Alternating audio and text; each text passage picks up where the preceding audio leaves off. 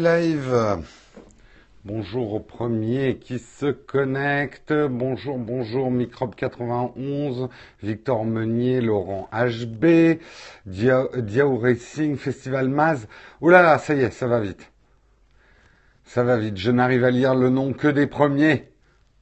Tiens, je viens de voir passer Sedams. Tu n'es pas dans les premiers, Sedams. Il va falloir t'acheter un smartphone plus rapide. Salut Faisal Paris, quel Paris, Philippe Cazenave, OT, Laurent HB, Vic Monchen.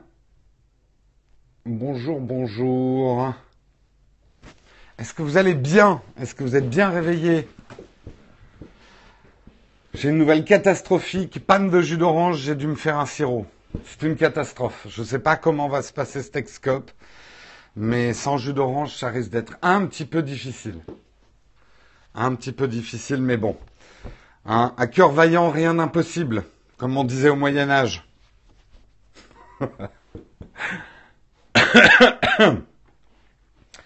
Bonjour et merci de rejoindre. Bonjour à tous. Bonjour la chaussette.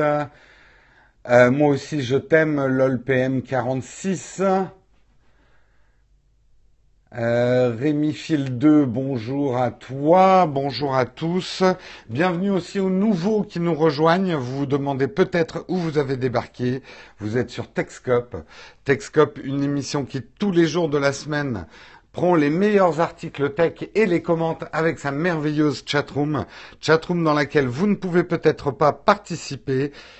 Vous pourrez la prochaine fois. Pour ça, il suffit de suivre euh, Naotech TV sur Periscope. On vous suit en retour et vous pourrez parler, euh, j'allais dire, vous pourrez parler de jus d'orange. Vous pourrez parler dans la chatroom et vous pourrez parler de jus d'orange. Ce qui est très difficile dans l'exercice de faire des lives, c'est que dès que vous relevez les yeux vers l'écran, vous êtes tenté de lire ce que disent les gens dans la chatroom et du coup, parfois, c'est dans le cerveau, c'est très difficile. Je, vous garantis, vous devriez faire le test tous de faire un live. Bon, après, il faut un live avec beaucoup de monde pour, pour bien comprendre la difficulté. Mais euh, je vous garantis que c'est pas facile.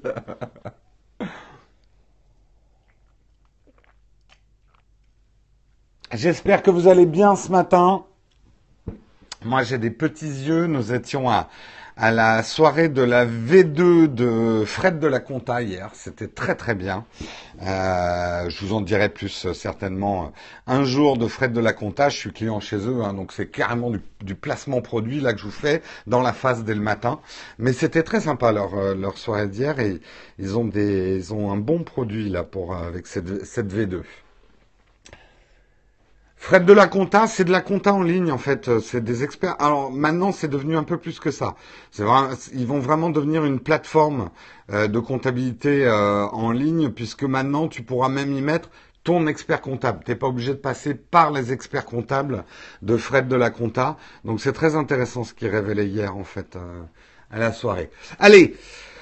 J'espère que vous allez bien. Je le dis aussi aux nouveaux, si vous avez des questions à poser euh, qui n'ont rien à voir avec les articles que je vais faire ce matin, à la fin de l'émission, nous avons toujours un Q&A de 5-10 minutes. Vous pouvez me poser n'importe quelle question.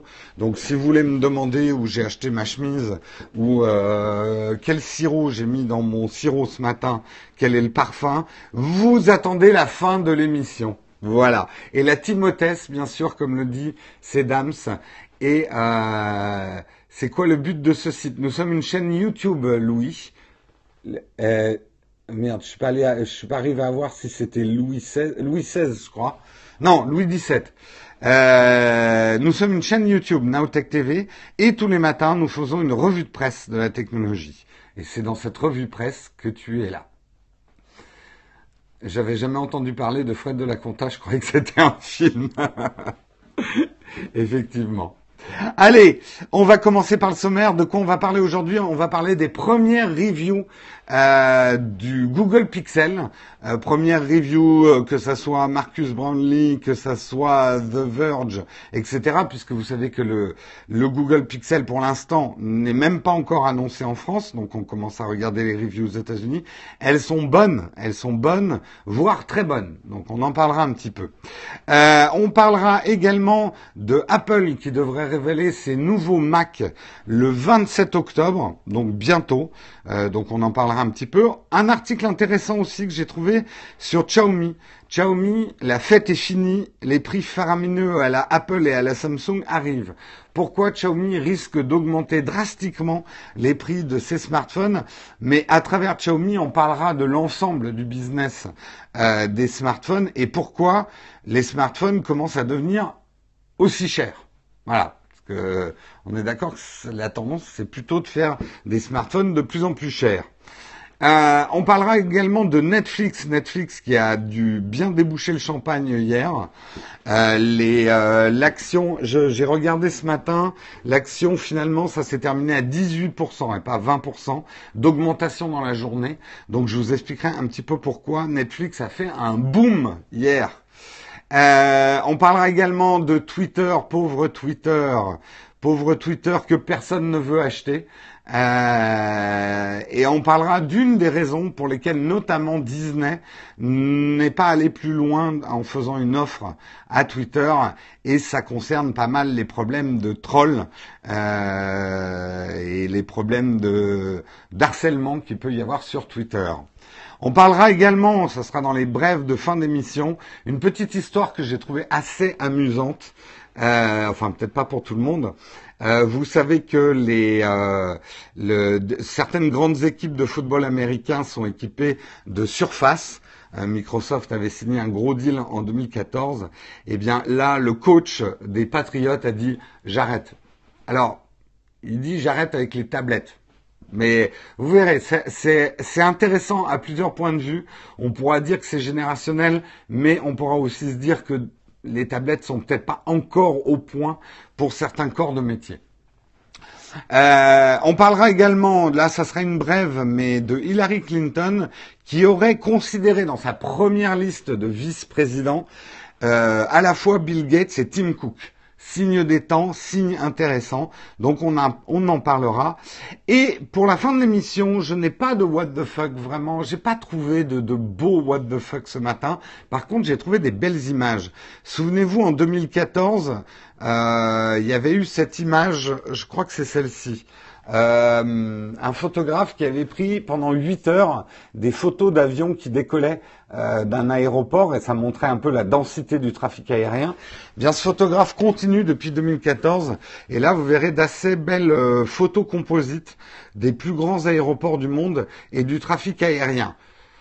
Hein voilà pour les articles du jour. J'espère que le sommaire vous plaît. De toute façon, vous n'avez pas le choix. J'ai pas le temps d'en faire un autre.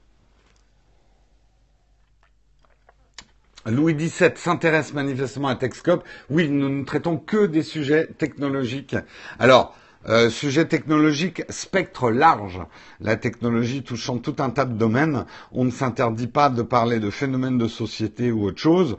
On parle aussi beaucoup de photos hein, dans Texcope, puisque ça fait partie euh, de la charte éditoriale de la chaîne Nowtech TV, où on parle aussi pas mal de photos et d'images en général. Voilà. Voilà, voilà. Tu as toutes les explications, Louis XVII. Tu ne perdras pas la tête comme ça. Sauf que Louis XVII n'a pas perdu. Bon, bah, bref, tu, ne vas pas commencer dans l'histoire. Euh... Beau programme ce matin, effectivement, riche, dense. Il va falloir qu'on commence et je fais des rimes, c'est magnifique. Il est 8h19, nous sommes le 19 octobre 2016, c'est le Texcope 333, chiffre parfait, hein, le prochain chiffre parfait sera le 400, le, 444, donc euh, profitez-en. Euh, journée parfaite, chiffre parfait, hein, ça, porte bonheur, comme d'habitude. Euh, ah, j'ai oublié de vous dire, et en plus, j'ai pas lancé mon replay. C'est pas grave, je ferai le replay après. J'ai oublié de vous dire de partager le flux. Je, perds toutes mes habitudes ce matin. Hop. C'est moi qui avais oublié de partager l'émission, mais si vous avez oublié de le faire, il est temps de le faire aussi. Et puis le replay, je l'enregistrerai après avoir fini l'émission. Et sans jus d'orange en plus ce matin, ouais, Panne de jus d'orange, catastrophe ce matin, mais on va y arriver. On va y arriver, on va commencer à parler par du Google Pixel. Effectivement, les premières reviews tombent. Moi, bien évidemment, traditionnellement, la review que j'attends le plus, c'est celle de The Verge. The Verge qui font des vidéos, euh, bah, vous le savez, hein, euh, entre Marcus Brownlee aux États-Unis et The Verge, c'est un peu mes modèles en termes de vidéos. Euh, c'est ce à quoi j'aimerais arriver avec Nowtech TV. Bon, le truc, c'est que The Verge, ils ont une équipe de 15 mecs derrière les vidéos. Tout seul, il va me falloir beaucoup de puissance pour arriver à leur niveau de vidéo, mais ils ont sorti leur première vidéo et leur premier test écrit euh, du Google Pixel. Et franchement, la review, elle est, je ne vais pas dire dithyrambique.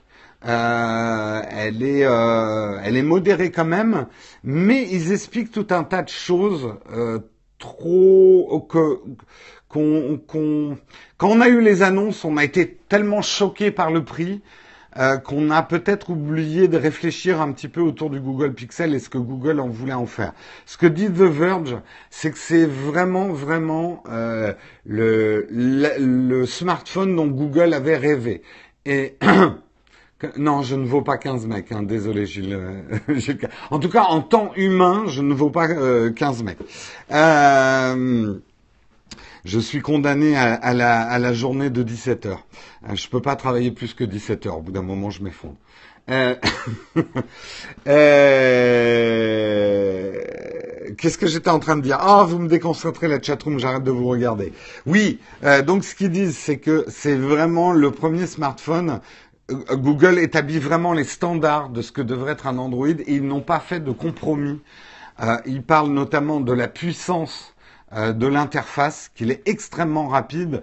Ce que dit The Verge, hein, c'est pas moi, ne me frappez pas, c'est que c'est aussi rapide que les nouveaux iPhones, qui sont quand même des, des, des, vraies petites bombes hein, quand même en termes de navigation de l'interface, etc.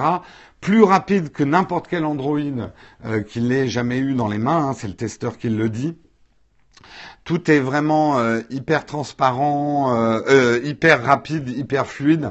Euh, et, et là-dessus, c'est euh, une vraie prouesse technologique. qui parle notamment de la batterie aussi. Euh, les, les, premiers tests de batterie ont l'air bons. On sait que c'est un peu le point faible euh, des iPhones et euh, les Google Pixel vont attaquer de ce côté-là en disant que vraiment on a des batteries qui durent vraiment toute une journée en faisant même des choses intensives. donc ça c'est très intéressant. L'appareil photo est bon. Alors que ce soit Marcus Brownlee ou euh, The Verge, ils sont un tout petit peu plus modérés que les annonces Pixel. Ils disent c'est un, très très bon appareil photo. De là à dire que c'est le meilleur, euh, il y a plus de tests à faire que ça. Il est bon. Euh, il manque d'une stabilisation optique, mais en même temps, il a vraiment un HDR+ qui est vraiment euh, puissant. Il n'explose pas. Il rentre dans le tri, on va dire le trio pour l'instant, euh, même le, le, quatuor, parce qu'il faut pas oublier HTC dans l'histoire, mais des meilleurs photophones entre euh, l'iPhone 7, le Galaxy S7 et maintenant le Google Pixel, le HTC 10, je crois, je sais plus. voilà, les meilleurs photophones qui existent aujourd'hui. Je rappelle quand même que le, les photophones euh, ne se mesurent pas uniquement sur euh, leur ouverture, leur taille de capteur, etc. Il y a aussi tout le logiciel autour de la photo hein, qui compte beaucoup, ce que moi j'appelle souvent le traitement électronique de l'image. Et là, il est très bon hein, sur Google Pixel. Disons qu'ils ont vraiment d'un coup réussi à se mettre euh, au niveau des meilleurs photophones qui existent. En termes de design, la seule chose qui reproche, c'est le manque d'étanchéité. C'est vrai que ça, je pense que ça va être un des reproches majeurs qu'on va faire pour ce prix-là à ce smartphone. Une relative fragilité. Donc, euh, c'est un des gros reproches qu'ils lui font. Et il parle notamment, et ça c'est peut-être la chose la plus importante autour du Google Pixel, il parle de l'intégration de l'intelligence artificielle du Google Assistant qui va être exclusif, en tout cas dans les premiers temps, pour les Google Pixel. Il n'y aura pas ça sur les autres Android. Euh, je vais y revenir sur le manque d'identité euh, design parce que The Verge donne une assez bonne explication de ça. Euh, mais là, ce qu'ils disent, c'est que c'est la meilleure intégration d'un assistant qui ait jamais été fait sur un, un smartphone. C'est pas parfait. Euh, Google Assistant n'est pas non plus euh, hyper intelligent dans toutes les situations, mais le fait même qu'on puisse lui demander, moi c'est le truc qui me frappe le plus et que je trouve le plus innovant. Vous êtes sur une page web, vous avez ouvert un article, vous pouvez demander à votre assistant Google euh, quelque chose par rapport à cet article. Je ne sais pas, vous êtes en train de lire euh, euh, un article sur la dernière vidéo de Naotech TV. Vous pouvez demander à votre assistant est-ce que tu peux me mettre cette vidéo dans les vidéos à regarder plus tard? Vous n'êtes pas obligé de recontextualiser votre demande, qu'elle soit d'ailleurs vocale ou à l'écrit, hein, parce que ça intègre aussi du chat écrit. Donc on s'approche de plus en plus d'une interface en langage parler en langage naturel. Euh, on n'est pas encore au niveau de Jarvis, mais ça tend vers ça. Donc ça, c'est vraiment euh, pour, en tout cas, les journalistes de The Verge, la chose la plus intéressante du Google Pixel. Euh, non, il n'y a pas de chat écrit. Je croyais qu'il y avait une interface conversationnelle avec Google Assistant. T'es sûr de ça? Bon, à vérifier. Elle est peut-être que vocale, mais ça me surprend. Mais peut-être, peut-être que je me trompe. Euh, pour le design et le manque d'identité, euh, ce que dit The, Verge, c'est que euh, avec ce premier Pixel, Google a vraiment voulu faire un téléphone très familier. Et c'est vrai qu'en étant un nouveau rentrant dans le marché du haut de gamme, ça peut être une stratégie de se dire je ne cherche pas à faire un téléphone différenciant, mais je, cherche à faire un téléphone quand les gens l'auront en main, il aura des vraies qualités de construction, mais les gens, ça va pas leur faire un choc par rapport à l'iPhone qu'ils avaient avant. Et c'est clair, et à la limite, Google ne s'en cache même pas, ils ont voulu faire un téléphone qui ressemble à un iPhone slash tous les smartphones haut de gamme du marché, sauf les Samsung. Samsung, c'est une vraie réussite en design, a réussi à faire un design très particulier avec ses Galaxy, mais globalement aujourd'hui, c'est vrai qu'on, je dirais pas qu'on est arrivé à la fin du design de ce que doit être un smartphone. Il y a encore un territoire d'innovation, mais il est devenu quand même beaucoup plus faible. Euh, et de l'avis de The Verge, ce design relativement anonyme, mais quelque part très familier, et euh, vraiment une stratégie de Google par rapport au Pixel. Le prix en lui-même, voulant dire haut de gamme, et moi c'est ce que je disais, faut pas voir le prix uniquement en vous disant euh, ah ben voilà combien ça leur a coûté en composants, on rajoute le marketing et ça donne le prix d'un smartphone. Il faut pas oublier que le, smart, le, le prix d'un smartphone, c'est aussi une donnée marketing. En le mettant à un tel prix, on sait qu'on va le vendre moins, donc bien sûr il faut augmenter les marges, euh, mais c'est aussi une manière de dire quelque chose. Un prix veut dire quelque chose. C'est ce qu'on appelle le prix psychologique. Et Google a clairement mis un prix psychologique sur le Google Pixel en le mettant aussi cher que les iPhones, euh, en disant on n'est pas moins bien que les iPhones. On est, on est pareil que les iPhones. Voilà un petit peu pour les premières reviews, effectivement, de. Euh, ils ont mis la barre haut, ouais. On verra si ça va flopper. Euh, mais d'après les premières reviews, le, moi le problème que j'y vois, c'est que ils vont peut-être rater le coche avec le grand public. Euh, les tech, les gens qui s'y connaissent en tech comme vous et moi, on va peut-être être assez intéressés par le Pixel pour avoir le meilleur Android possible. Euh, c'est pas évident que le grand public suive. Quand je dis grand public, c'est grand public riche, le grand public qui achète des iPhones. Est-ce que, ce, est-ce que les gens qui achètent des iPhones vont se déporter sur le Google Pixel? Je ne suis pas certain. Je ne sais pas si le prix va baisser trois mois plus tard. On sent quand même qu'en marketing, Google ne veut pas que le Pixel soit un Android parmi tous les autres. Ils veulent que ça devienne presque une marque à part entière, le Google Pixel. On sait qu'il va avoir des exclusivités par rapport à tous les autres Android, des exclusivités Google. Euh, donc ils cherchent presque, moi c'est l'intuition que j'ai, à en faire une marque à part et non pas un Android comme les autres. Renoncer à un iPhone Jamais Voilà. En tout cas, il est l'heure de la publicité. Il est 8h19. Ceux qui regardent le replay sur YouTube, vous devriez avoir une petite coupure publicitaire ici. Et pour les autres, c'est pas vraiment une pub. Mais j'ai un peu besoin de votre aide. J'ai un peu besoin de votre aide pour forcer, pour tordre le bras, comme on dit en anglais, à un constructeur. Euh, vous le savez peut-être, hier, j'ai sorti une vidéo. Euh, c'est ma première vidéo dans laquelle je teste des écouteurs. C'est vrai que c'est pas une spécialité de la chaîne Nowtech TV, tout ce qui est audio, mais on a décidé de, de mettre, euh, de s'y mettre un petit peu parce que c'est vrai que ça vous intéresse l'audio. Alors je le dis très très bien dans ma vidéo, hein, c'est pas un test d'expert. Euh, au contraire, je, veux tester des casques comme la plupart d'entre vous testent des casques. On n'y connaît rien en impédance, en, en je sais pas quoi de casque. Quelque part, je fais des tests d'écoute. J'écoute et puis je vous dis si je trouve bien, ça bien ou pas. Donc j'ai testé ces écouteurs-là. C'est des écouteurs Mézé. Euh, je l'ai pas dit dans le test parce que euh, je me suis dit que c'était peut-être un petit peu rédhibitoire pour la marque parce que on peut avoir des visions un peu euh, primitives de, de la Roumanie, mais c'est vrai que c'est une marque roumaine. Euh, je, je, je, pense que c'était pas une bonne information à donner dans le test parce que ça aurait peut-être déformé l'image de marque euh, de, de Mézé. Moi, les recherches que j'ai faites, c'est que c'est une marque quand même assez reconnue, notamment aux États-Unis, pour pour la qualité de leur casque euh, et de, de leur casque tout en bois, etc. Et ce que je voulais dire, c'est là où j'ai besoin de votre aide, c'est que Mézé, c'est euh, une entreprise, c'est une petite entreprise. Euh, ils sont pas énormes, énormes. Moi, vraiment, et je le dis très objectivement, hein, j'ai pas du tout été euh, payé pour faire euh, ce test. Ils m'ont contacté, ils nous ont proposé de nous envoyer un échantillon. Donc c'est un échantillon que j'ai là.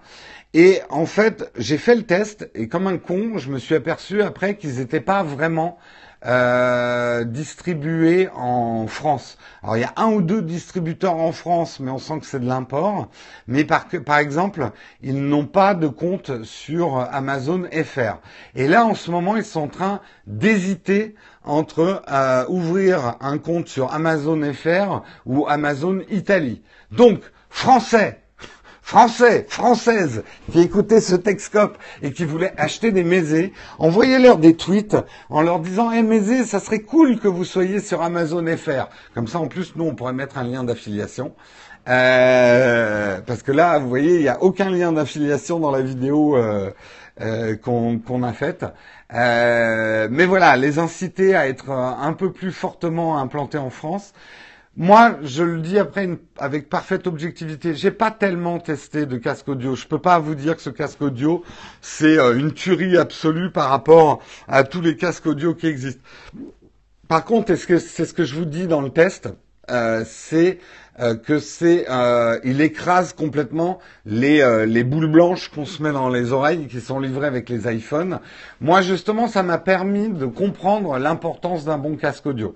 En ce moment, je réécoute ma musique avec ces écouteurs et ça a changé ma musique. Donc, en fait, c'est ça que je vous dis dans le test. Je vous dis, si vous avez jamais testé autre chose, ça peut être un bon point de départ. C'est tout ce qu'on dit. Hein. On n'est pas, euh, je le rappelle, on n'est pas du tout payé. De toute façon, on n'accepterait pas d'être payé pour un test de produit comme ça. Et pour nous, c'est une première expérience de test audio. On en fera d'autres. Et comme ça, on aura plus de référentiels. Et euh, comment je l'ai choisi? En fait, là, c'est très simple. Hein. C'est Mézé qui nous a contactés euh, et qui nous a demandé si on voulait tester ce casque-là, ces écouteurs-là. ce à quoi on a dit oui. Euh, donc euh, c'était pas un choix euh, plus que ça, quoi. Voilà, voilà. C'était la petite page de publicité info slash insider Naotech TV pour vous expliquer un petit peu comment marchent les choses et vous inciter à envoyer un tweet à Mézé Headphone en leur disant Waouh, on a vu le test sur Naotech TV, ça serait bien que vous soyez sur Amazon.fr. Oui, alors leur, leur Twitter, euh, il est dans le tweet que j'ai fait hier. Hein, euh, c'est euh, c'est Headphones avec un S, je crois. Euh, ça doit être ça. Attendez, je reviens un peu en arrière. ta, ta, ta, où est-ce que je l'ai Oui, c'est Mézé Headphones avec un S. Mais c'est bien tout ça. Oui, je les ai fait, hein, toutes les, les blagues. Et bien sûr, je vous invite à aller regarder le test et à me dire ce que vous en pensez sur Nowtech TV. Hein, vous voyez, il y a un bon rythme de test hein, en ce moment. Oui, c'est un marché difficile, tout à fait. Ou tweeter en anglais, c'est plus sûr, je pense. Euh, mais euh, oui, ceux qui disent qu'on publie pas beaucoup, hein, vous avez remarqué quand même que sur Nowtech TV, ça usine en ce moment. Je vous, je vous garantis que c'est chaud hein, pour tenir un rythme comme ça. Je ne sais pas si on va le tenir euh, très très longtemps. Puis des petits tests comme le clavier et, et des, écouteurs, c'est facile d'en sortir deux dans la semaine. Sur des, tests un peu plus conséquents, c'est pas évident. oui, le mésé, c'est aussi un plat libanais, effectivement. Et il coûte combien ces écouteurs? Ils sont à moins de 60 euros, 59 euros.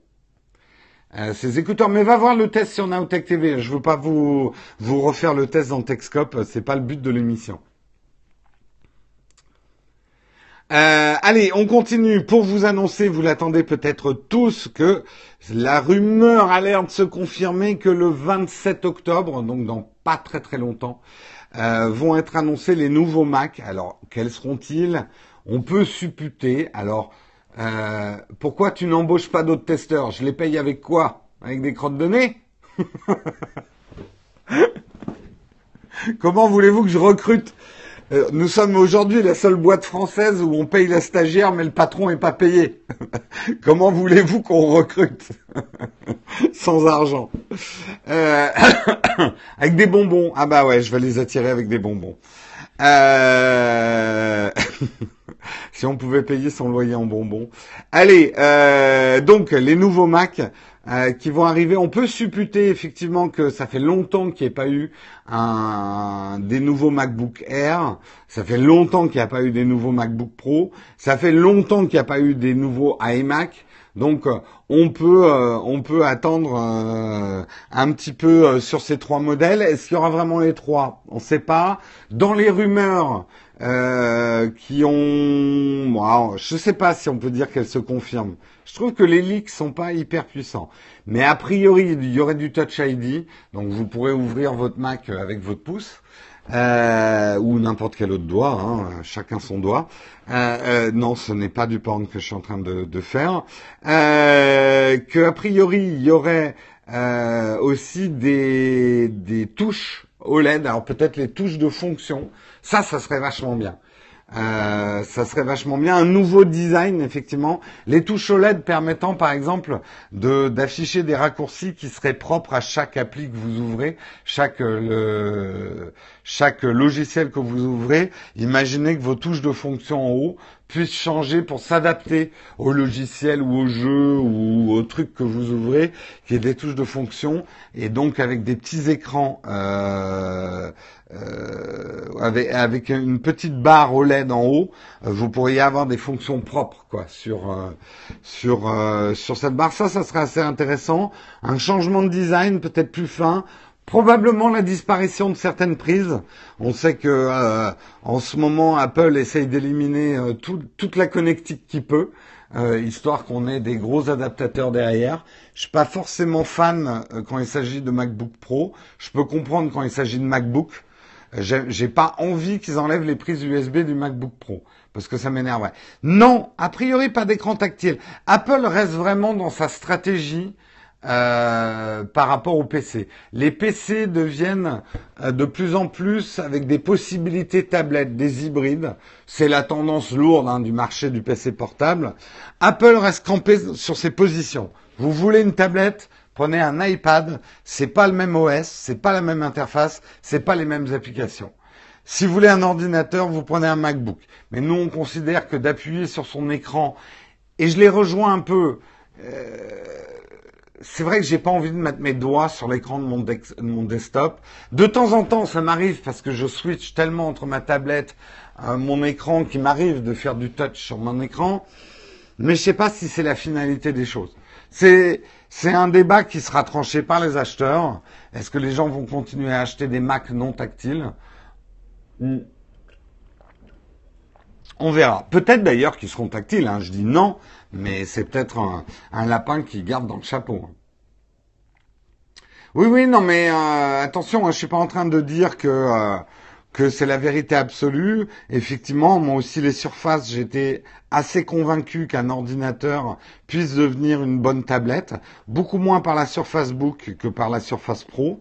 Euh, voilà. Après, je sais que par exemple sur mon ordi de travail, vraiment où je fais du montage vidéo, je touche jamais l'écran, quoi. Euh, donc je pense que ça dépend aussi de ce qu'on fait sur son ordinateur. Voilà, voilà. Allez, on enchaîne pour vous dire déjà qu'il est 8h30. 8h30 pour ceux qui doivent partir au travail maintenant. Il est temps de bouger vos petites fesses. Et nous, on continue, on va parler de Xiaomi. Xiaomi, marque qui commençait à se faire une belle réputation avec euh, des smartphones vraiment sans compromis et à un prix très très agressif, très très bien pour nous les consommateurs. Eh bien, a priori, euh, ils sont en train de changer leur fusil d'épaule. Euh, bouge-toi tes fesses, oui, euh, Sedams. Bonne journée à toi.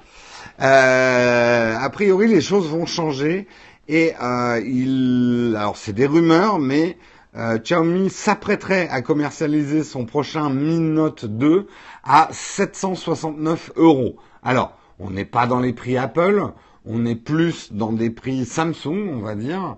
Euh, mais c'est vrai que là, et vous allez me dire ce que vous en pensez, la chatroom, euh, je pense qu'il va y avoir une grosse déception chez les consommateurs parce qu'on aimait bien ces marques chinoises qui nous permettaient d'avoir des flagships à des prix euh, vachement bas et vachement euh, concurrentiels.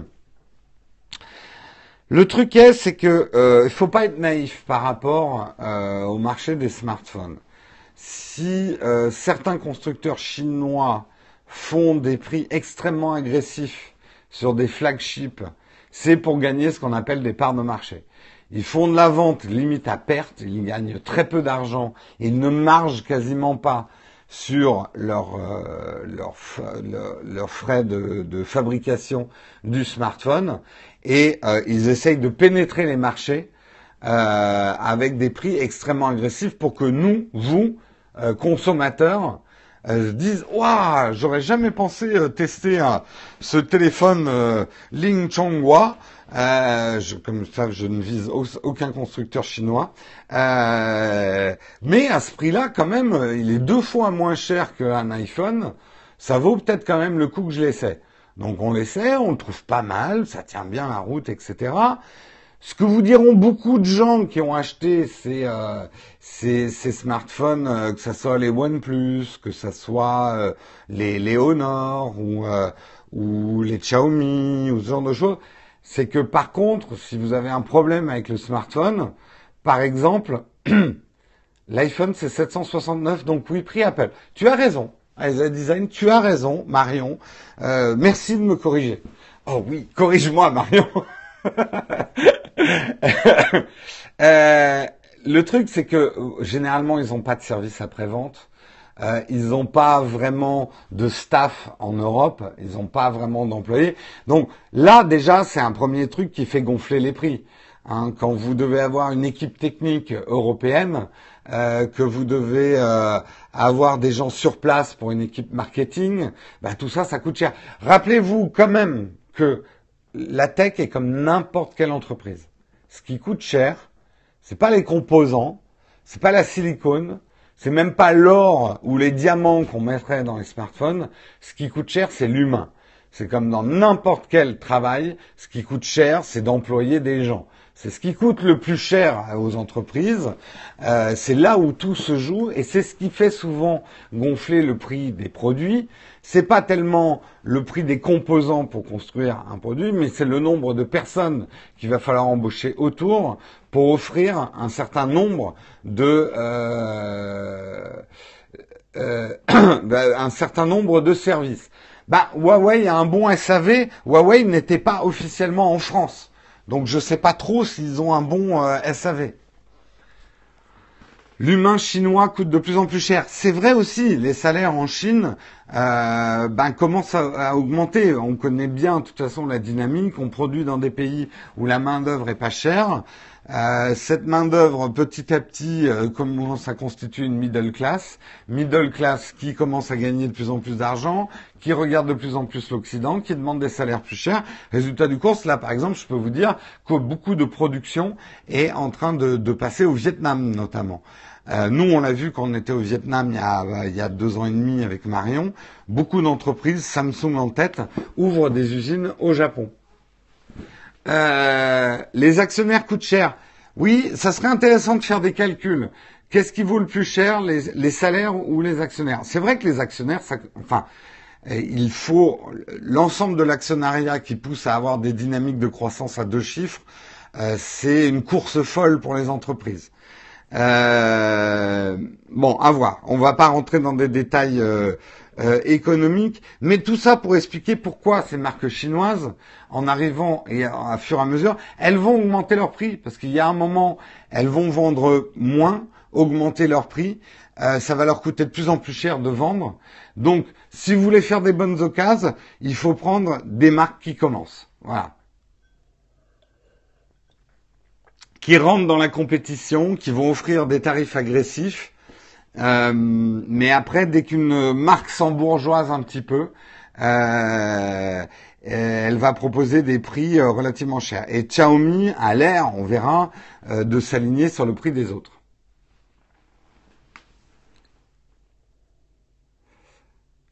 GLG parle de 500 euros et pas de 700. Écoute, on verra. Hein. Moi, j'ai trouvé que l'article était, l'article de Phone Android était intéressant pour euh, finalement expliquer les dynamiques de marché. Voilà. Les gros acteurs sous-traitants euh, type ZTE. Ouais, tout à fait. D'ailleurs, je vais peut-être tester un smartphone ZTE. Je vous promets rien, mais euh, je vais peut-être tester un smartphone ZTE bientôt. Allez, on continue. On continue. On va parler de Netflix. Netflix hier, c'était ouh.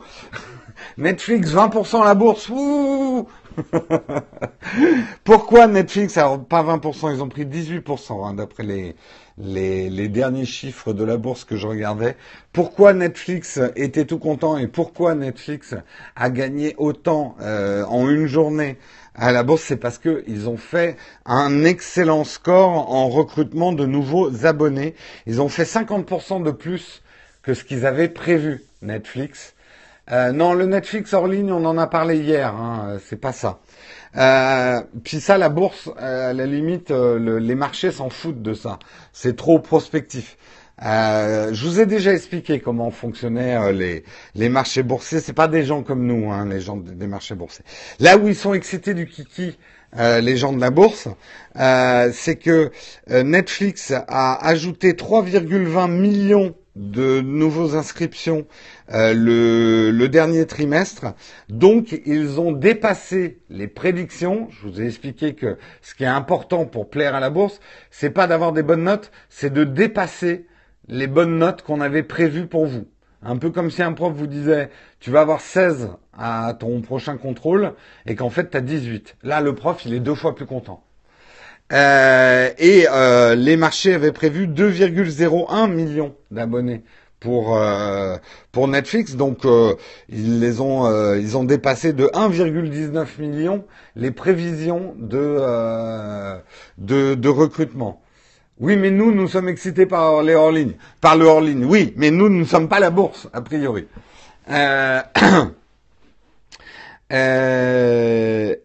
Comme, pourquoi ce succès? Eh bien, c'est un vrai succès sur la politique de production euh, de Netflix. Des choses comme Stranger Things ont vraiment cartonné. Euh, là, il va bientôt y avoir la nouvelle saison de euh, de House of Cards, Orange is the New Black. Il y a aussi tous les Daredevil, les Luke Cage, etc. Euh, la stratégie euh, de, production de contenu Netflix est vraiment payante. Narcos, effectivement, des gros succès. Bon, on va pas parler de Marseille, hein, pas de plaisanterie sur Marseille, s'il vous plaît. Euh, pour une fois que la France avait une chance de produire une série sur Netflix, il a fallu qu'on fasse Marseille, bordel de merde. Euh, pourquoi on n'a pas fait une série historique? Putain, appelez-moi Netflix. J'ai un super scénario sur la vie de François Ier. Hein, parce que franchement, François Ier, c'est génial. Il y a du crime, il y a du viol, il y a du sang, il y a des trahisons. On pourrait faire une super série historique sur François Ier, bordel. Euh... Et ça cartonnerait sur Netflix. Laissez-moi faire. Je mettrais bien des boobs et tout. Hein, ça, ça va. On va recruter. On va faire de des trucs bien aguichants. euh, ça vous plairait pas une, série sur François Ier? Ce serait génial. Attends, euh, lisez un peu l'histoire de François Ier. C'est euh, rien que l'histoire vraie, c'est un scénar génial, quoi. C'est mieux que les Tudors et les espèces de lopettes anglaises là. Bref, petit pic à l'attention de Marion si elle est encore dans la chatroom. Mauvais roi, mais on s'en fout. Euh, bref, bravo à Netflix. Bravo à Netflix. Euh, notez. Surtout qu'on va à Londres bientôt. Si, si je ne reviens pas de notre futur voyage à Londres avec Marion, venez me chercher dans la tour de Londres. Hein. C'est que Marion m'aura probablement emprisonné là-bas. Euh, donc venez me libérer. J'envoie une bouteille à la mer. On ira voir les lopettes en décembre. Ouais, on va à Londres en décembre. Avec ces d'anglais, là. Euh... Mieux que les Borgia Ah, ça se vaut. Hein. François Ier, les Borgia, il euh, y, a quand même pas mal d'empoisonnement et de saloperies hein, quand même dans l'histoire de, François Ier. Bon, les Borgia, c'est le top du top. Ah, c'est sûr que les Italiens, là, hein, quand il s'agit de... Quand il s'agit de... Bon, bref, euh, je vous parlerai une prochaine fois de ma série historique que j'ai dans ma tête. Euh, je vais finir dans la tamise, ouais, au mieux.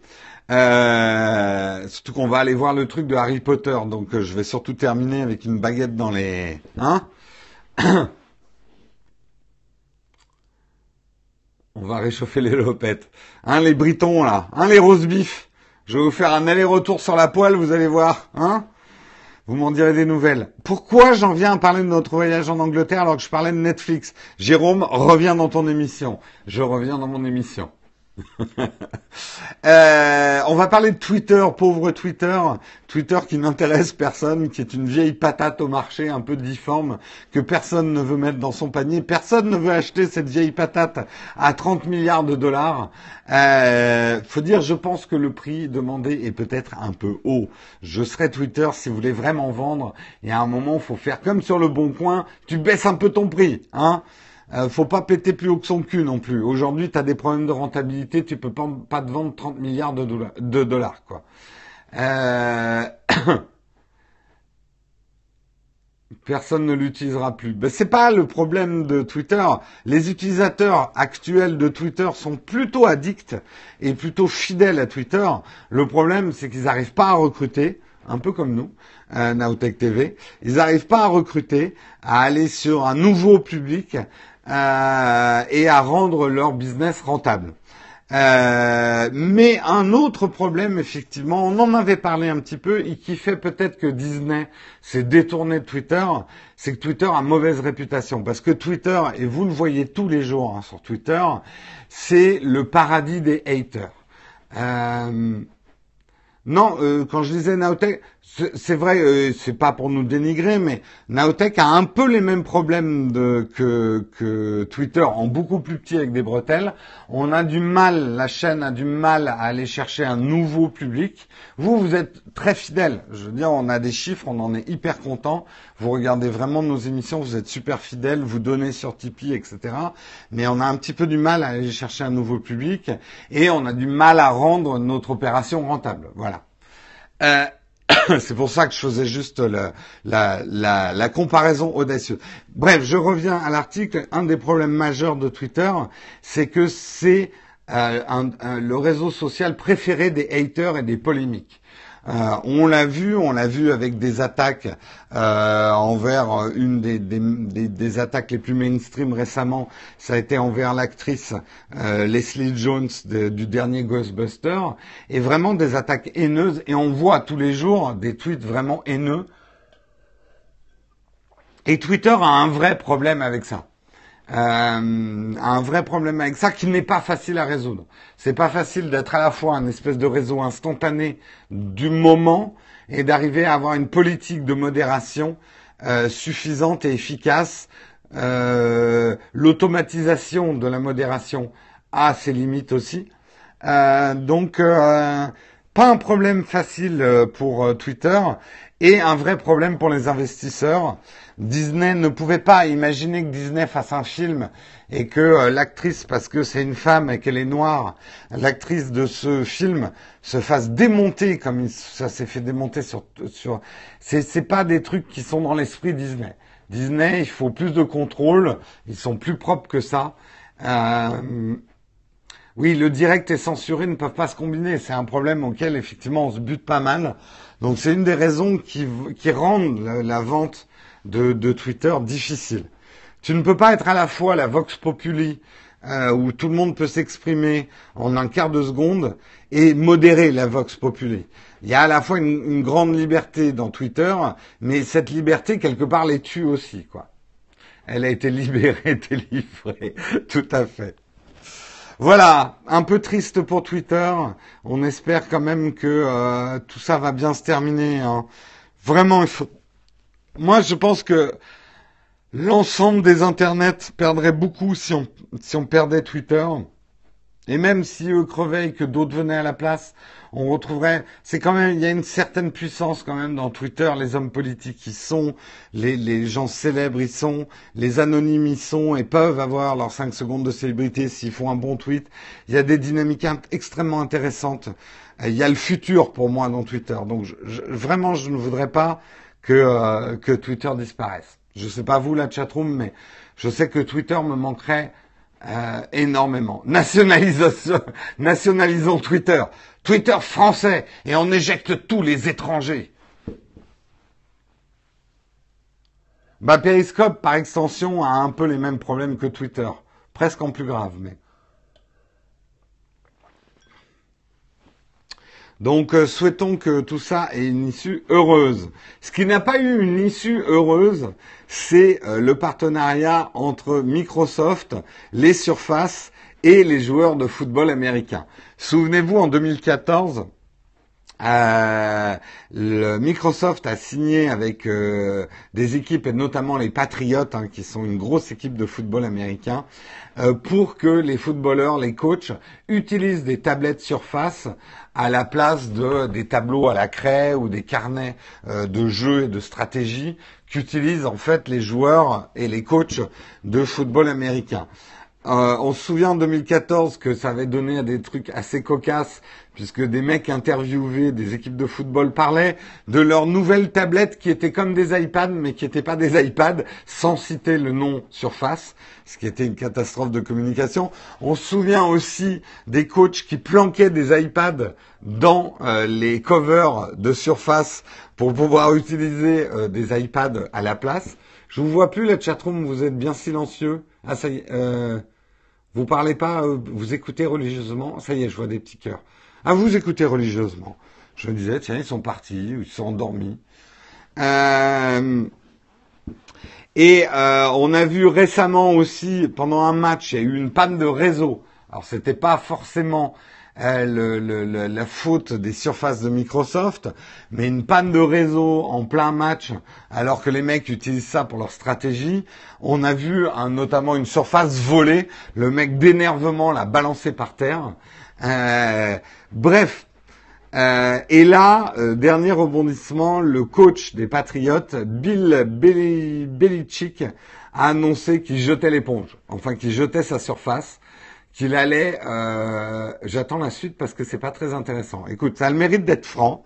Moi, je pensais que c'était un article qui pourrait vous intéresser euh, parce que justement, ça montre les limites peut-être de nous tech. On pense que oh, les tablettes c'est formidable, ça peut tout remplacer, mais c'est encore des euh, des produits assez fragiles en termes de fiabilité. Euh, c'est pas comme un tableau noir, c'est pas comme une feuille de papier. Et ces, euh, ces métiers et euh, les choses comme le football américain, enfin je sais pas si vous connaissez le football américain, mais la stratégie est très très importante dans le football américain. Donc constamment, le coach a besoin d'informer les joueurs et d'établir des nouvelles stratégies, donc de faire des dessins, de montrer des photos du match, etc. Donc nous, technophiles, on se dit, ah mais une tablette, c'est génial pour faire ça, mais on ne peut pas se permettre d'avoir un truc qui risque une panne de réseau, une app qui plante quand on est en plein jeu, quoi. Euh, donc aujourd'hui, et moi je le dis, je suis le premier fan et je remplace. Enfin chez moi il y a quasiment plus de papier. C'est une horreur pour trouver un stylo chez moi. J'ai tout remplacé par la tablette et pourtant je le dis quand même. Euh, une tablette, euh, l'iPad en l'occurrence pour moi, n'a pas la fiabilité du papier. On est à 90% de la fiabilité du papier. Euh, donc on n'y est pas encore. On n'y est pas encore à, la tablette euh, où on fera tout sur la tablette. Ça, va venir, mais on n'y est pas encore. Et dans des métiers comme celui de coach, euh, bah, le coach il nous dit écoutez, ça fait deux ans que j'essaye, hein, mais non, c'est, je reviens au papier là, ça me, ça me saoule quoi. On peut pas se permettre de mettre un truc compliqué dans les mains des footballeurs. Oh, vous êtes méchant. Vous êtes méchant. Ton stylo et ton cahier te coûtent 2 euros une tablette. Oui, enfin, euh, en même temps, tu vas user plusieurs stylos et plusieurs ramettes de papier. Non, bien sûr, le papier sera toujours moins cher qu'une tablette. Mais en termes, moi je sais que ce que j'aime beaucoup dans la tablette, c'est que même quand je fais de l'écriture manuscrite, tout ça est sauvegardé maintenant sur le, cloud. Alors qu'avant, quand j'écrivais dans des cahiers, vous pouvez pas imaginer le nombre de cahiers dans lesquels j'ai renversé du café ou que j'ai perdu ou qui sont tombés dans l'eau. Euh, j'ai perdu toutes mes notes plusieurs fois en écrivant sur du papier. Là, au moins, je sais que toutes mes notes sont sauvegardées quelque part. Et mes notes, c'est important pour moi. Bref, euh, rapidement aussi, élection américaine, intéressant hein, pour nous, toujours les technophiles. L'équipe de campagne d'Hillary Clinton, vous savez que aux États-Unis, le choix Periscope bug. Ah, vous avez des problèmes avec Periscope, il y a eu des coupures? Bon, enfin, tu sais, Chicha Marrakech, mes notes sont pas non plus un secret d'État. Hein. Certains ont eu des bugs ce matin. Bah, j'y peux rien, les micro-coupures. Ah, fait chier qu'il y ait des micro-coupures. C'est chiant ça sur Periscope. Bon, ça vient probablement de mon réseau en fait. Je peux rien faire. Désolé. Euh... Allez, on est bientôt à la fin. Tenez bon. Ne micro-coupez pas. Euh, l'équipe de campagne d'Hillary Clinton aurait, et vous savez qu'aux États-Unis c'est très important, le choix du vice-président. C'est pas du tout quelque chose qu'on a en France puisqu'il y a une autre procédure en cas de disparition de notre président de la République.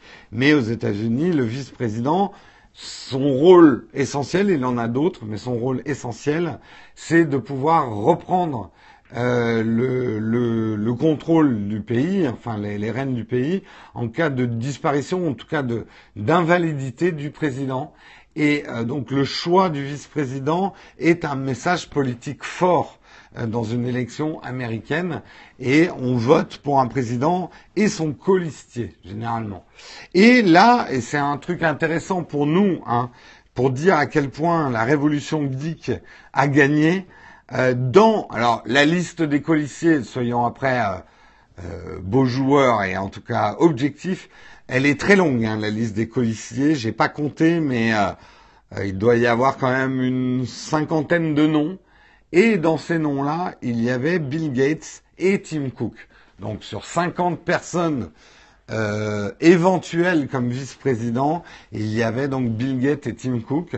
Choix intéressant quand même. D'abord Bill Gates, euh, Tim Cook, euh, vous le savez, a, dit ouvertement euh, qu'il était homosexuel, ce genre de choses. Donc ça en aurait fait le premier vice-président euh, On parlait aussi de la femme de euh, de la femme de Bill Gates, Melinda Gates, euh, qui euh, qui elle aurait été la première femme vice-président aussi, ça aurait été intéressant. Et d'une manière générale, intéressant de voir que le monde de la tech commence à être considéré comme par la politique, en tout cas américaine, comme un monde d'avenir euh, pour éventuellement y choisir des vice-présidents. Voilà. Avant, c'était un monde très différent, parfois déconnecté, le monde de la Silicon Valley et le monde politique américain. Euh, les connexions se font. On aimerait d'ailleurs que nous, dans notre vieille Europe, on s'intéresse un petit peu plus aux technophiles aussi, notamment en politique, pour qu'on essaye de combler un petit peu notre retard. Ce serait bien aussi, moi je trouve. Parce que vous en pensez, la chatroom J'aimerais bien là que dans la future élection euh, présidentielle, on nous parle un peu plus d'Internet, des droits, euh, de la fiscalité d'Internet, des startups c'est quelque chose dont j'aimerais qu'on nous parle un petit peu plus. Alors le problème, c'est que 99% des Français s'en cognent.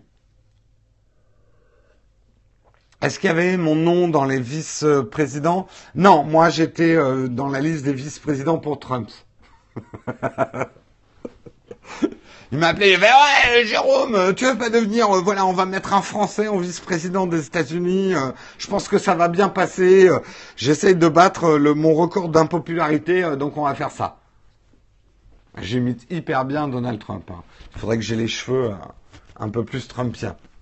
Ouais, non, j'y arrive pas.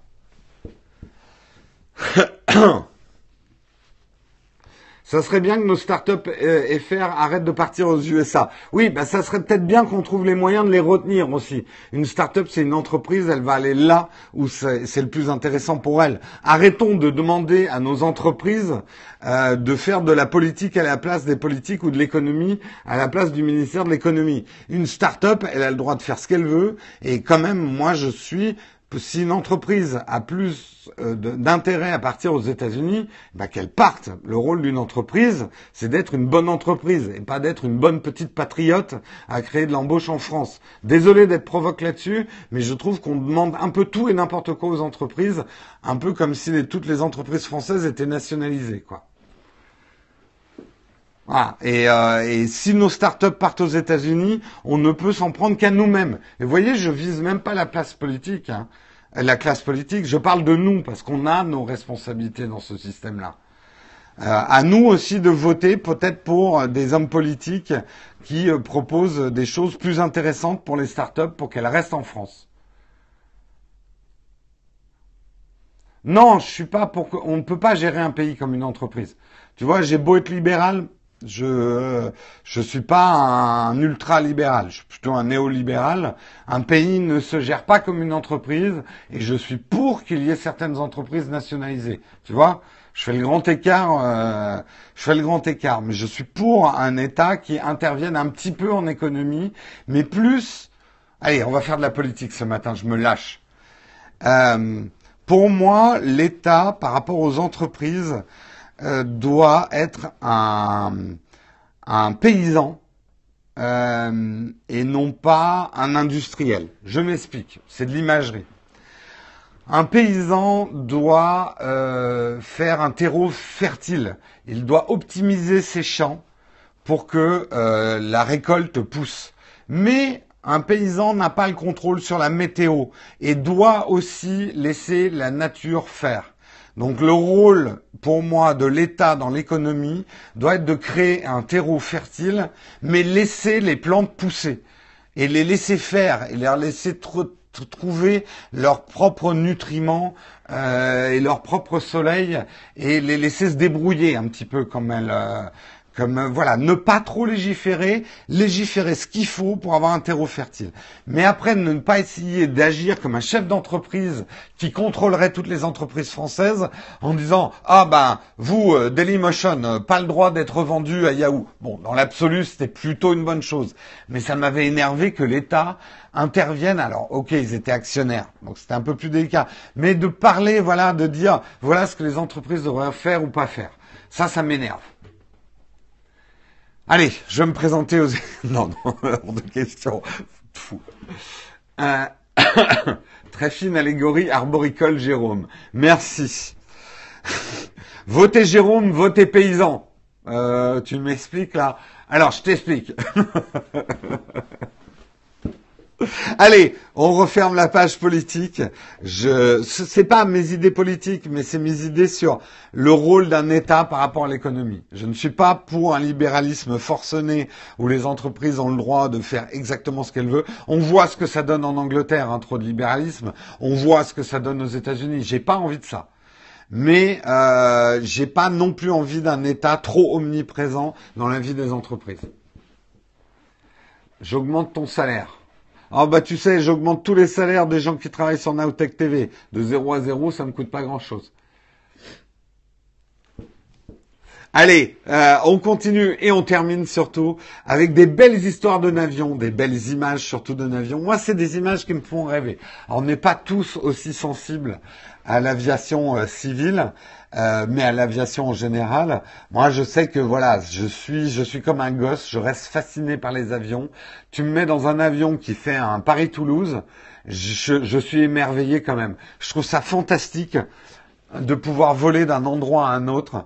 C'est ton métier, euh, RTC Hardcore. Bah, génial. Je trouve ça, je suis encore un enfant. Moi, tu me mets dans un avion, je redeviens un enfant. Euh, je, j'adore ça. De, de voir ces grosses machines qui volent dans le ciel. Euh, je trouve, euh, je trouve ça fantastique.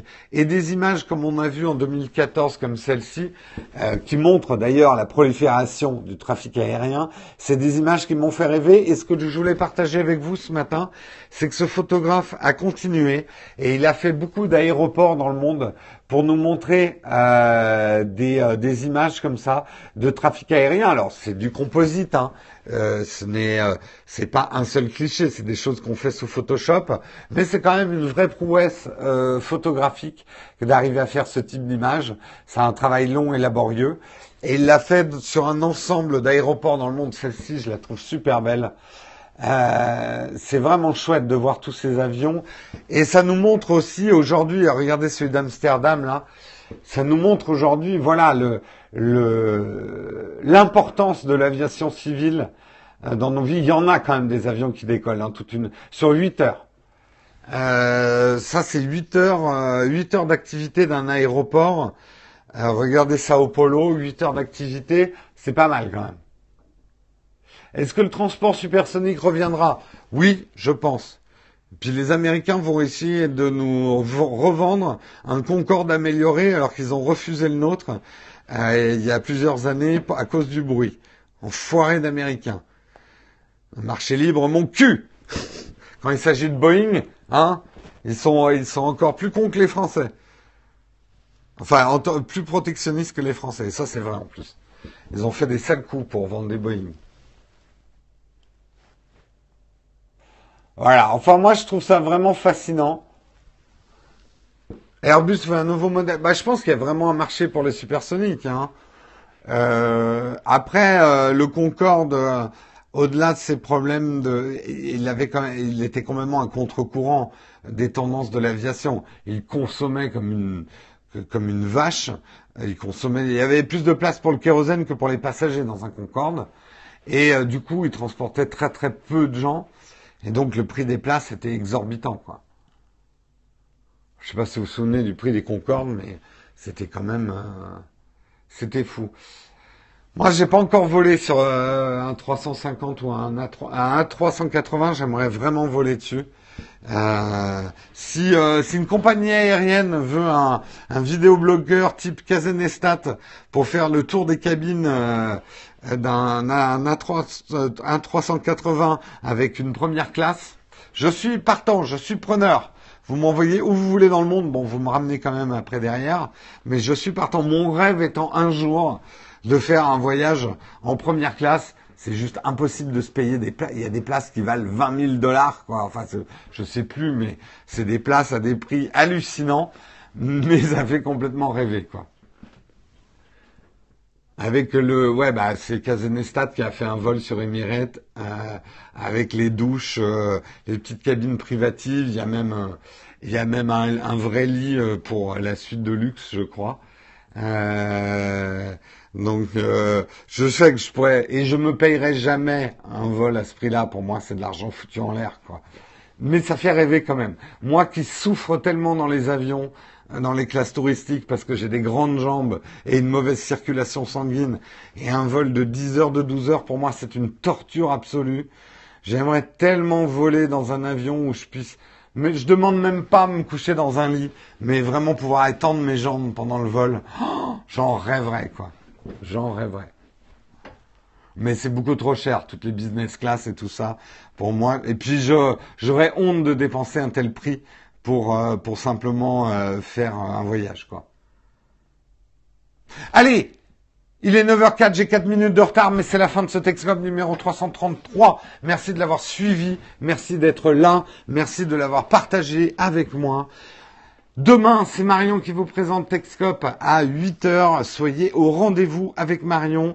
Sinon, attention, hein, si vous n'êtes pas là, vous savez que Marion, hein, elle, vous grondera hein, si vous n'êtes pas là. Moi, je, je, suis quand même plus cool que Marion, quoi, on peut le dire. Vous venez, vous venez pas, on s'en fout un peu. Un petit joint avec le café, c'est tranquille quand il y a Jérôme. Quand il y a Marion, attention, hein, c'est un petit peu plus. Euh, c'est encore dans la chatroom, je vais prendre. non, mais bon, voilà, ça ne se rate pas, un rendez-vous avec Marion. Moi, c'est plus à la one again cool, quoi. Hein, on va dire ça. En tout cas, merci. Je reste 5-10 minutes avec la chatroom. Elle va donner le nom des absents. Euh, je reste 5-10 minutes avec la chatroom. Si vous avez euh, euh, si vous avez des questions à me poser, c'est le moment. Gigot, Gilles Cazot, bah Gigot d'agneau. ah si vous êtes absent au Texcop de Marion, il faut, il faut une bonne excuse. Hein.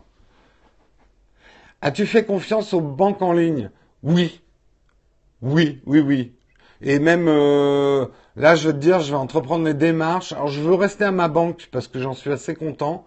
Mais ils ouvrent un nouveau service euh, complètement en ligne, mais pas exactement comme les banques sont. Si je suis pas allé dans une banque euh, en ligne, c'est que leurs accords sur les agios sont pas très très hauts. Et moi, j'ai besoin quand même qu'une banque me permette de faire des découvertes assez importantes parce que ça m'arrive assez souvent. Euh, donc je veux pas me prendre des, euh, des amendes ou des interdits bancaires trop facilement. C'est pour ça que je suis pas allé euh, dans des banques en ligne. Est-ce que Marion accepte les billets du médecin? Ouais, mais enfin il faut que ça soit bien justifié. Il hein. faut que tu aies une grosse maladie. Hein. J'aimerais bien tenter Number 26. Il paraît que c'est très bien. on a une date pour la présentation des nouveaux MacBook Pro. Oui, t'étais pas là en début d'émission. On en a parlé le 27 octobre, a priori. Pardon. Ah, puis j'ai plus d'eau dans mon verre.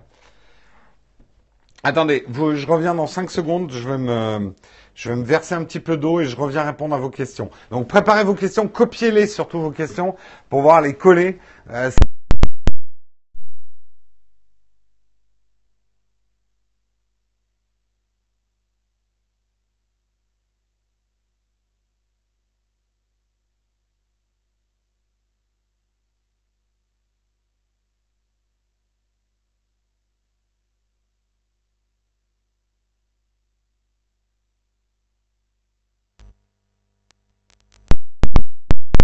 retour, de retour. C'est normal, vous aviez plus de son, j'avais coupé le micro. Voilà. Allez, j'ai ma bouteille d'eau. Je suis désolé, j'ai la gorge très très sèche. Je sais pas si c'est le les radiateurs qui se mettent en route ou euh, le début de l'hiver, mais euh, je suis desséché en ce moment. Ou la fatigue, tout simplement.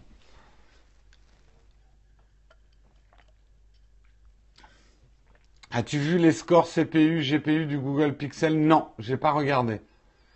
Je pense que Periscope participe à votre manque d'expansion. Euh, peut-être. C'est vrai qu'ils nous mettent jamais en avant, mais je pense que c'est surtout parce qu'on a une chatroom privée. Est-ce que j'ai des actions Netflix? Oui, pas beaucoup. Euh, mais euh, je les ai achetées en 2009, à une époque où Netflix était très très bas. Donc effectivement, c'est dommage que j'en ai pas acheté plus. Là, c'est c'est pas grand chose euh, ce que je gagne parce que j'ai peu d'actions, mais euh, c'est une jolie culbute en termes de pourcentage. Ouais. On en a parlé, premier article de ce matin, c'était les Google Pixel. Donc allez voir justement, j'ai parlé des reviews du Google Pixel. Tu penses quoi des PC Dell? Ça fait longtemps que j'ai pas eu de PC Dell, donc je pourrais pas te dire. Faudrait retester la chatroom ouverte après les vacances. Je vais te dire Periscope, je m'en tape un peu. J'attends que euh, YouTube lance son Periscope like. J'attends ça avec impatience. Je n'ai pas de date quand ça va sortir, mais je je pense pas qu'on restera euh, à moins que YouTube fasse vraiment un produit pourri. Je pense pas qu'on restera vraiment sur Periscope. On verra. Mais c'est vrai que je trouve ça triste. euh, ils nous mettent jamais en avant. Ils nous ont mis en avant une seule fois euh, Periscope, mais euh, j'ai pas vraiment d'explication. Euh, pourquoi on est quand même une émission régulière qui fait quand même des bons scores, mais ils nous mettent effectivement jamais en avant. Pourquoi Ils nous aiment pas. C'est peut-être parce qu'on présente toujours au même endroit et que Periscope a envie de, gens qui présentent dans la rue, quoi. Honnêtement, le Honor 8 est bon sur la photo ou c'est un gadget le deuxième capteur? Il est bon en photo, le deuxième capteur est un tout petit peu gadget. Mais ça l'empêche pas d'être bon. Mais c'est exactement le résultat de, mon test. J'aurais préféré qu'il se concentre sur un capteur et ajouter certaines choses que de mettre un deuxième capteur. Twitch, non. Euh, Twitch, nous, euh, Twitch, qu'on le veuille ou non, c'est quand même très gamer. Et notre population, bon, vous êtes un certain nombre à être gamer, mais on débarquerait un peu comme un cheveu sur la soupe sur Twitch.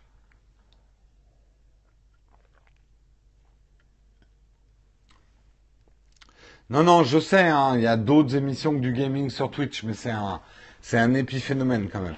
Geeking est très heureux sur, euh, sur Twitch, mais parce que Geeking a un public qui est très gamer. As-tu une app sur le bokeh? Je comprends pas ta question, Chicha Marrakech. Il faudra que tu m'expliques un peu plus ta question. J'ai un épi. Oh, j'en ai, j'en ai plusieurs des épis. Si c'est ça que tu me poses comme question, Julien.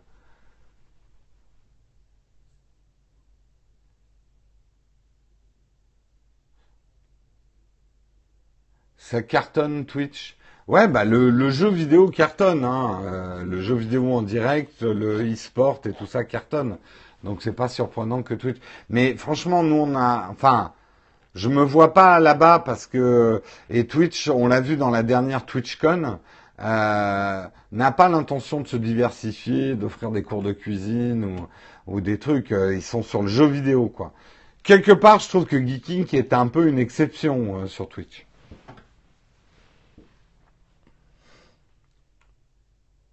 Ah, les apps pour, le bokeh. Ah, attention, là, il y a beaucoup de confusion autour de cette histoire de, de bokeh. Une application qui vous ferait du bokeh post-prod sur des photos, ça n'a rien à voir avec ce que fait le Honor 8 ou euh, l'iPhone 7 pour avoir des profondeurs de champ faibles. En gros, une appli qui va vous faire des faux bokeh, euh, les résultats seront toujours beaucoup moins bons que celles qui sont faites en live avec une reconnaissance de la forme. Euh, Il y, a, il y a déjà eu des tentatives, j'ai pas de nom en tête, donc je vais pas pouvoir te donner une appli, mais euh, les résultats n'ont rien à voir. Ça ressemble là pour le coup vraiment à un filtre de flou gaussien que tu ferais euh, sur Photoshop, quoi. Depuis le rachat d'Amazon, ils se diversifient petit à petit. En tout cas, dans la dernière TwitchCon, ils n'ont fait aucune allusion à faire rentrer d'autres formes de contenu que du gaming. Au contraire, ils veulent se spécialiser sur le gaming et l'e-sport de plus en plus. Et ils ont raison. Ne pas se perdre à essayer de faire du YouTube quand on n'est pas YouTube euh, et ce genre de choses. Regardez quand YouTube essaye de faire du Twitch, il se plante. Euh, donc, euh,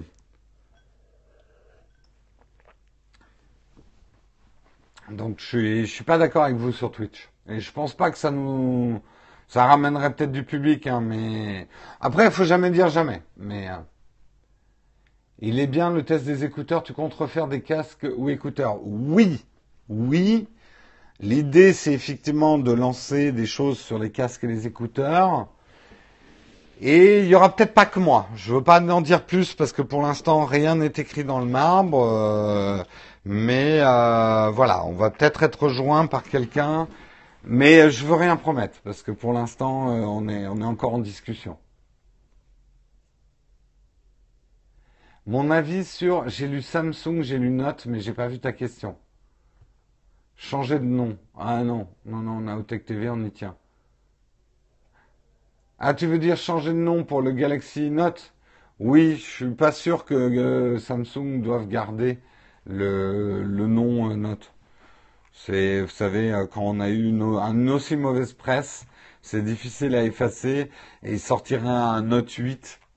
Je suis pas certain que ça soit une bonne idée marketing. Non, ce serait pas Pepe Garcia, je te le dis tout de suite. Pepe Garcia, il a sa propre chaîne YouTube.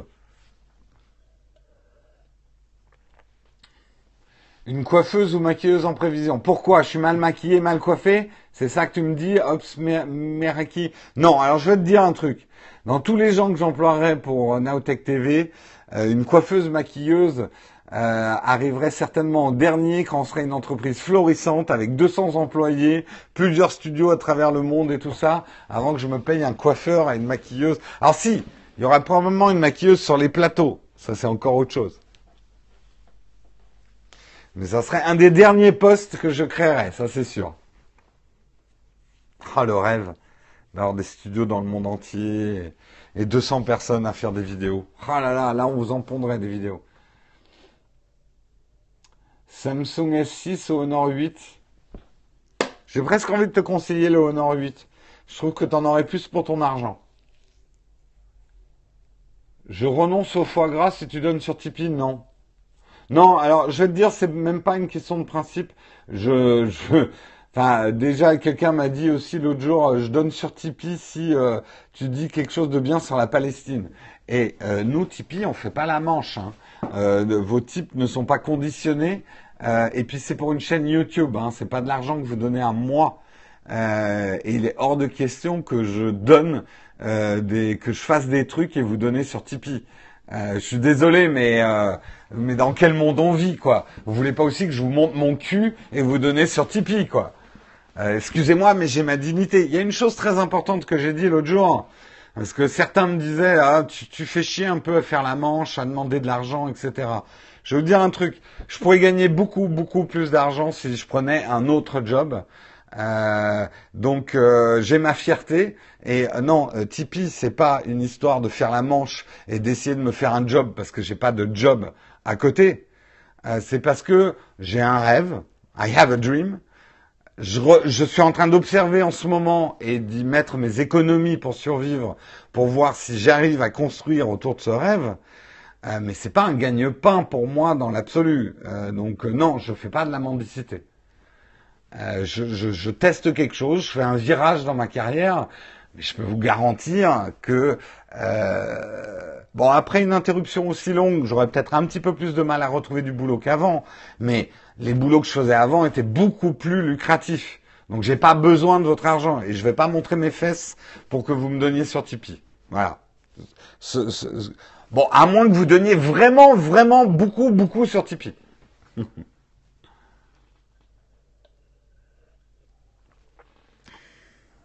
Désolé hein, si je t'ai un peu euh, houspillé, euh, mais euh, non, euh, je ne conditionnerai pas vos dons sur Tipeee, ça n'a rien à voir.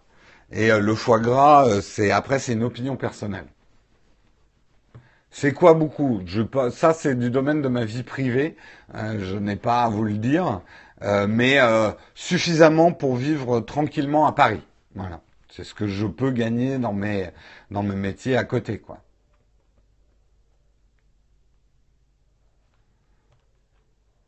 Ce que je faisais avant, euh, que je fais toujours un peu, hein, bah, je travaillais dans la publicité avant, en fait. J'étais directeur artistique. C'est bien français. Bah oui, je sais. Moi, euh, le truc, c'est que normalement, je, parle très librement de l'argent. Euh, parce que faut pas oublier quand même que j'ai vécu une partie de ma vie aux États-Unis, donc là-dessus, je suis très décomplexé. Mais je me suis pris des gros retours de bâton à le faire. Je suis devenu un peu français. Donc je fais très attention maintenant à ce que je dis. Je suis quand même beaucoup plus transparent que beaucoup et sur les, problèmes d'argent, je suis euh, très transparent. Mais euh, j'ai appris à fermer un peu ma gueule euh, sur parce que ça m'est retombé dessus. Voilà, parce qu'on vit en France et les gens pensent un peu n'importe quoi par rapport à l'argent. Pour la photo S6 au Nord 8. Hmm.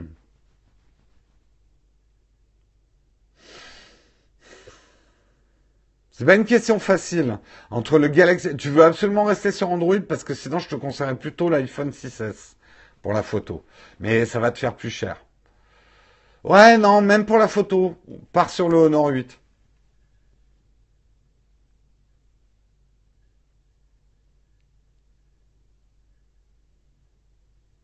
Ouais, mais la transparence, euh, je l'ai appris à mes dépens.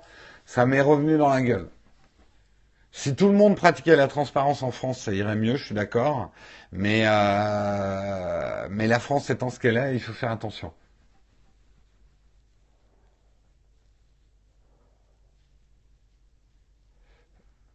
Tu conseilles l'iPhone 7 Plus 128 ou l'iPhone original? Je comprends pas ta question.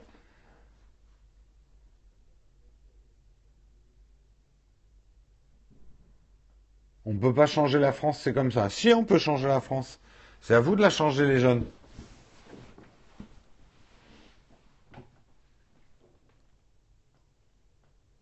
Allez, je prends une dernière question parce que j'ai du boulot, quand même. Vous aussi. J'imagine bien. Tu sais, il y a des sujets tabous aux États-Unis aussi. Hein. Je suis pas pour se battre la coule parce qu'on est français. Non, mais il rigolait le mec pour la Palestine. Non, mais je, sais bien, je suis désolé d'avoir pris son tweet, enfin son message, pour en faire un exemple, mais euh, mais euh, mais voilà, on va pas conditionner vos dons. Vous donnez si vous voulez sur euh, sur Tipeee si vous pensez que notre projet est chouette, mais euh, on vous donnez pas pour telle ou telle chose. Alors bien sûr que probablement il plaisantait, mais euh, il y en a qui plaisantent pas.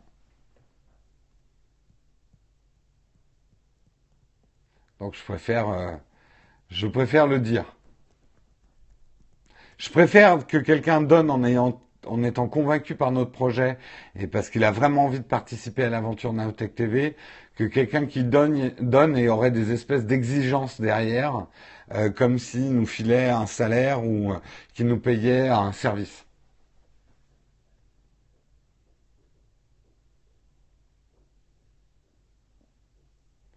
Euh, voilà. Moi, il y a des gens qui ont donné, qui n'étaient pas contents derrière. J'aurais dit, écoute, euh, nous, on n'oblige absolument pas à donner. Il faut que tu crois à ce qu'on fait et que tu aimes bien notre méthode. Si tu n'es pas, pas d'accord avec, ne donne pas, quoi. Tu vas avoir de nouveaux liens d'affiliation. On y travaille, mais c'est le problème. Je vais vous dire, et c'est mon dernier truc. Après, il faut vraiment que j'arrête. Il est, il est super tard. Euh, Amazon, c'est super, super pratique pour les liens d'affiliation. C'est fait en un clic. Alors que les autres systèmes d'affiliation, c'est souvent un bordel sans nom, quoi. Faut passer par trait doubleur, machin, etc., mettre une ligne de code, et ça marche pas. C'est chronophage. Et vous savez que ma denrée la plus précieuse aujourd'hui, ce n'est pas l'argent, c'est le temps. Tout ce qui me prend trop de temps, je n'ai pas le temps de le faire et c'est du temps que je prends sur la production de vidéos. Et pour moi, j'aimerais aujourd'hui pouvoir consacrer 90% de mon temps à faire des vidéos, à écrire des tests. Et aujourd'hui, je n'arrive qu'à consacrer, allez, au bas mot, 60-70% de mon temps aux vidéos. Donc, tout truc qui me prend du temps en plus, c'est du temps perdu, quoi. Allez, je vous laisse, on parlera de Peak Design euh, on parlera de Peak Design une autre fois. Je vous laisse rendez-vous avec Marion demain matin à 8h et moi je vous retrouve vendredi. Je vous souhaite une excellente journée à tous. Allez, à vendredi et à demain avec Marion. Ciao ciao